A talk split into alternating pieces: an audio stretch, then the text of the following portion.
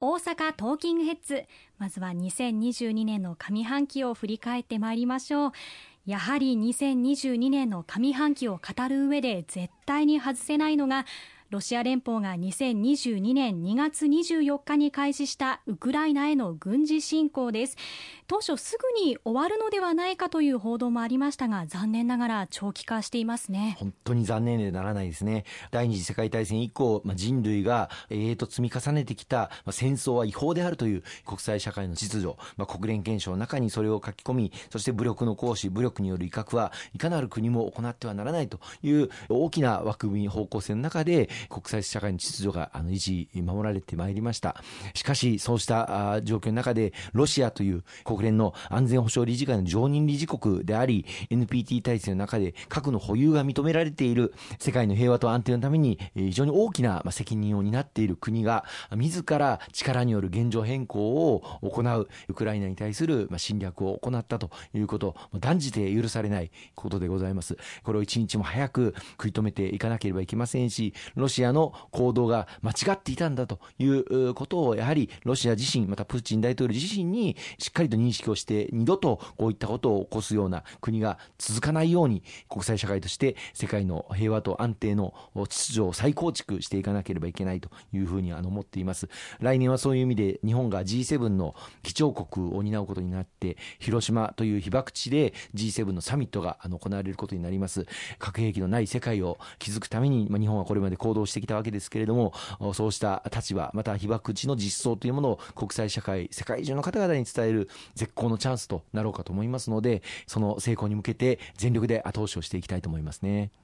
本当に全世界に驚きと不安そして平和とは何かを改めて考えさせる出来事でもありますけれども石川さんも元外交員という経験を生かして難民支援に大きく貢献をされました。特に吹田市在住のウクライナ人の方よりご相談があってウクライナからの娘さんとお孫さんの避難に支援をされましたね。ありがとうございます、まあ、おかげさまであの多くの、まあ、日本にお住まいのウクライナ人の方々が家族また親族、友人、それを受け入れていきたいというあの思いを持って、そしてその受け入れが実現をしてまいりました。すでに1000人を超えるウクライナ人の方が日本に逃れて、日本での生活をスタートされています。まあ、もちろん、ウクライナから避難されている方は、もう何百万人と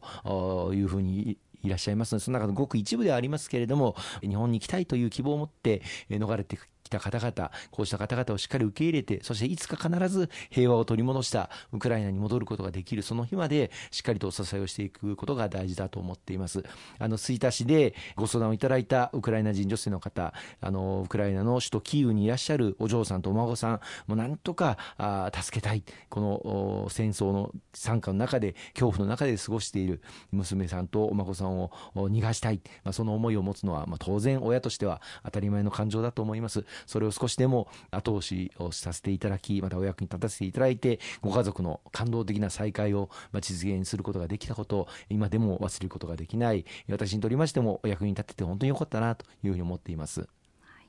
えウクライナ戦争が長期化していまして支援の手今後も必要になってきそうですよね。そうですね。特にあの今冬の時期を迎えていましてウクライナはあの大変厳しい寒さが冬訪れる地域でもあります。今年の9月には公明党のウクライナ周辺国に現地調査団を派遣をいたしましてこのあと一体どういうニーズが、支援のニーズがあるかということを、まあ、現地、現地といいますか、ウクライナ周辺国で聞き取り調査をあの行ってまいりましたし、またオンラインでつないで、ウクライナの本国ともオンラインでつないで、政府関係者からあニーズ支援策をあの伺ってまいりました。特に、まあ、様々な声はあったんですけれども、特に強調されていたのが、これから冬を迎えるにあたっての支援が非常に重要になってくるというお声でした。まあ、特にあの、電力もあの発電所が破壊されるなど、してままならない中にあって、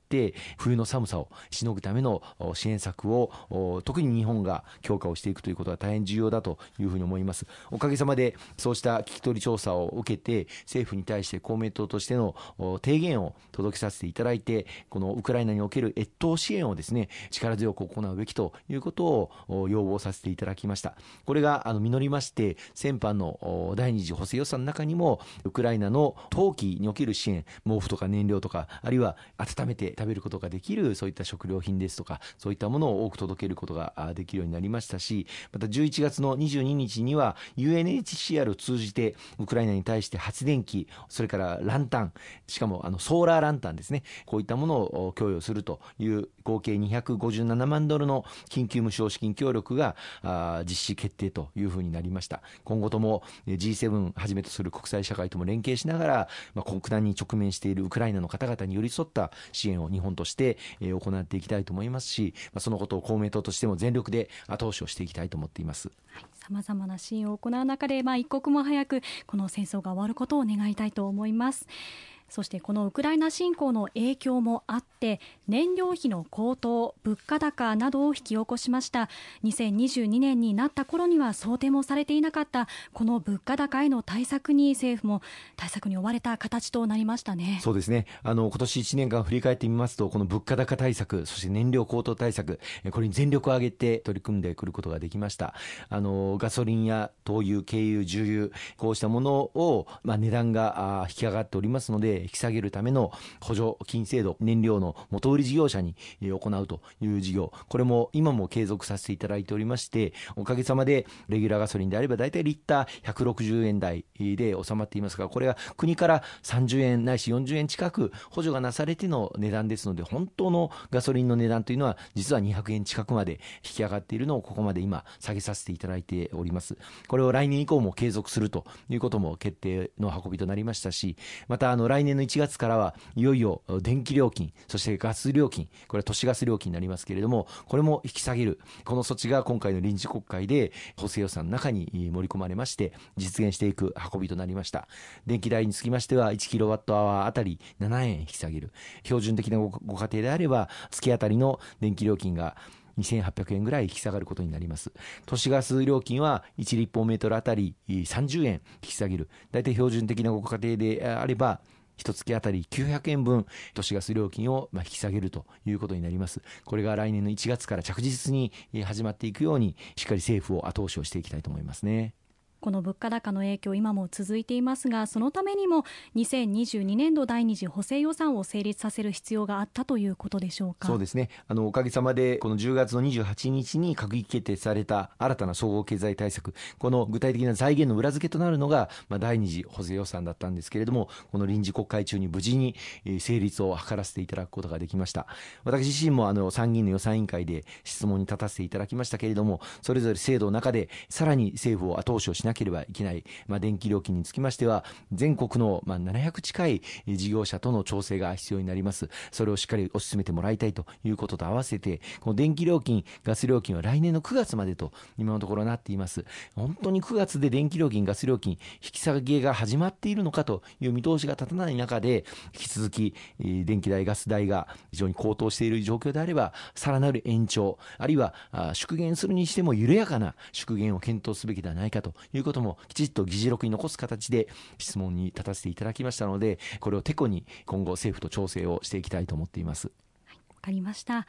そしてロシアのウクライナ侵攻によって日本の国防についても考えさせられました、まあ、防衛力強化も話題になっておりますけれども台湾有事などもあります。安全保障環境の整備も十分に手を打っていく必要がありますね。全くその通りですね。あの今回のロシアによるウクライナ侵略は決して対岸の火事ではあのありません。日本としても我がこととして決して日本が戦争に巻き込まれるようなことがあってはならないと。そのために必要な手立てというものを十分に検討しておくあの必要があると思います。特に、ま、北朝鮮による弾道ミサイル発射実験、今年に入りまして異常なぐらい、増えております。そうした発射実験を繰り返す中で、能力の向上が見られておりまして、例えば発射の形態にしても、以前であれば発射基地から直立させて燃料を補充して、そして打ち上げると、まあ、事前に撃つかどうかということが大体察知できるような打ち方をしてきましたけれども、今はテルという車両に乗せて闇夜に紛れて移動してして突然撃つ、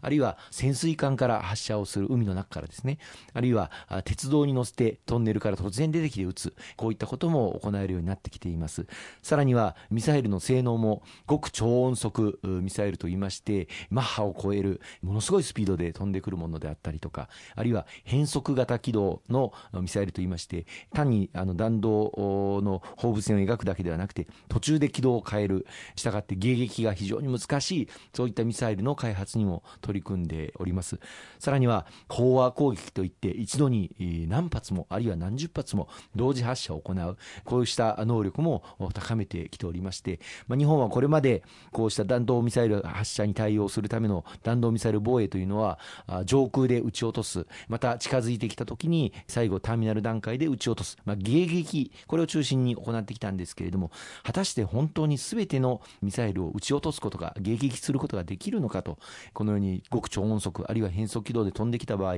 打ち漏らすような場合が出てくるのではないかという課題がございました。そうした中で、もし、万が一、そうした打ち漏らすような可能性が出てくる場合には、我が方としても、自衛権の3要件の範囲内で武力攻撃が発生し、そして他に代替手段がなくて、そして必要最小限度の行動として、相手のそのミサイル発射基地をこちらから叩くぞという構えも見せておく。そのことが相手が撃ってこない、その抑止力になるという、まあ、いわゆる反撃能力というものを、まあ、憲法上認められれる範囲で保有をするということが今回の防衛三文書の議論の中で行わせていただいております。我が党としても日本の平和を守るためにこれは必要であるとただしあくまでも自衛権の範囲内我が国の平和憲法の範囲内で行うという歯止めもかけた上でさらにはそういった防衛能力の強化というものも必要ですけれども合わせて平和外交というものをしっかりあの促進をしていくこうしたことを総合的に展開をしながら日本の平和と安全国民の皆様様の生命財産を守り抜くそのための防衛三文書の策定にこの年末挑ませていただいております。こちら十分に考えていく必要がありますね。後半も引き続きお伝えしていきます。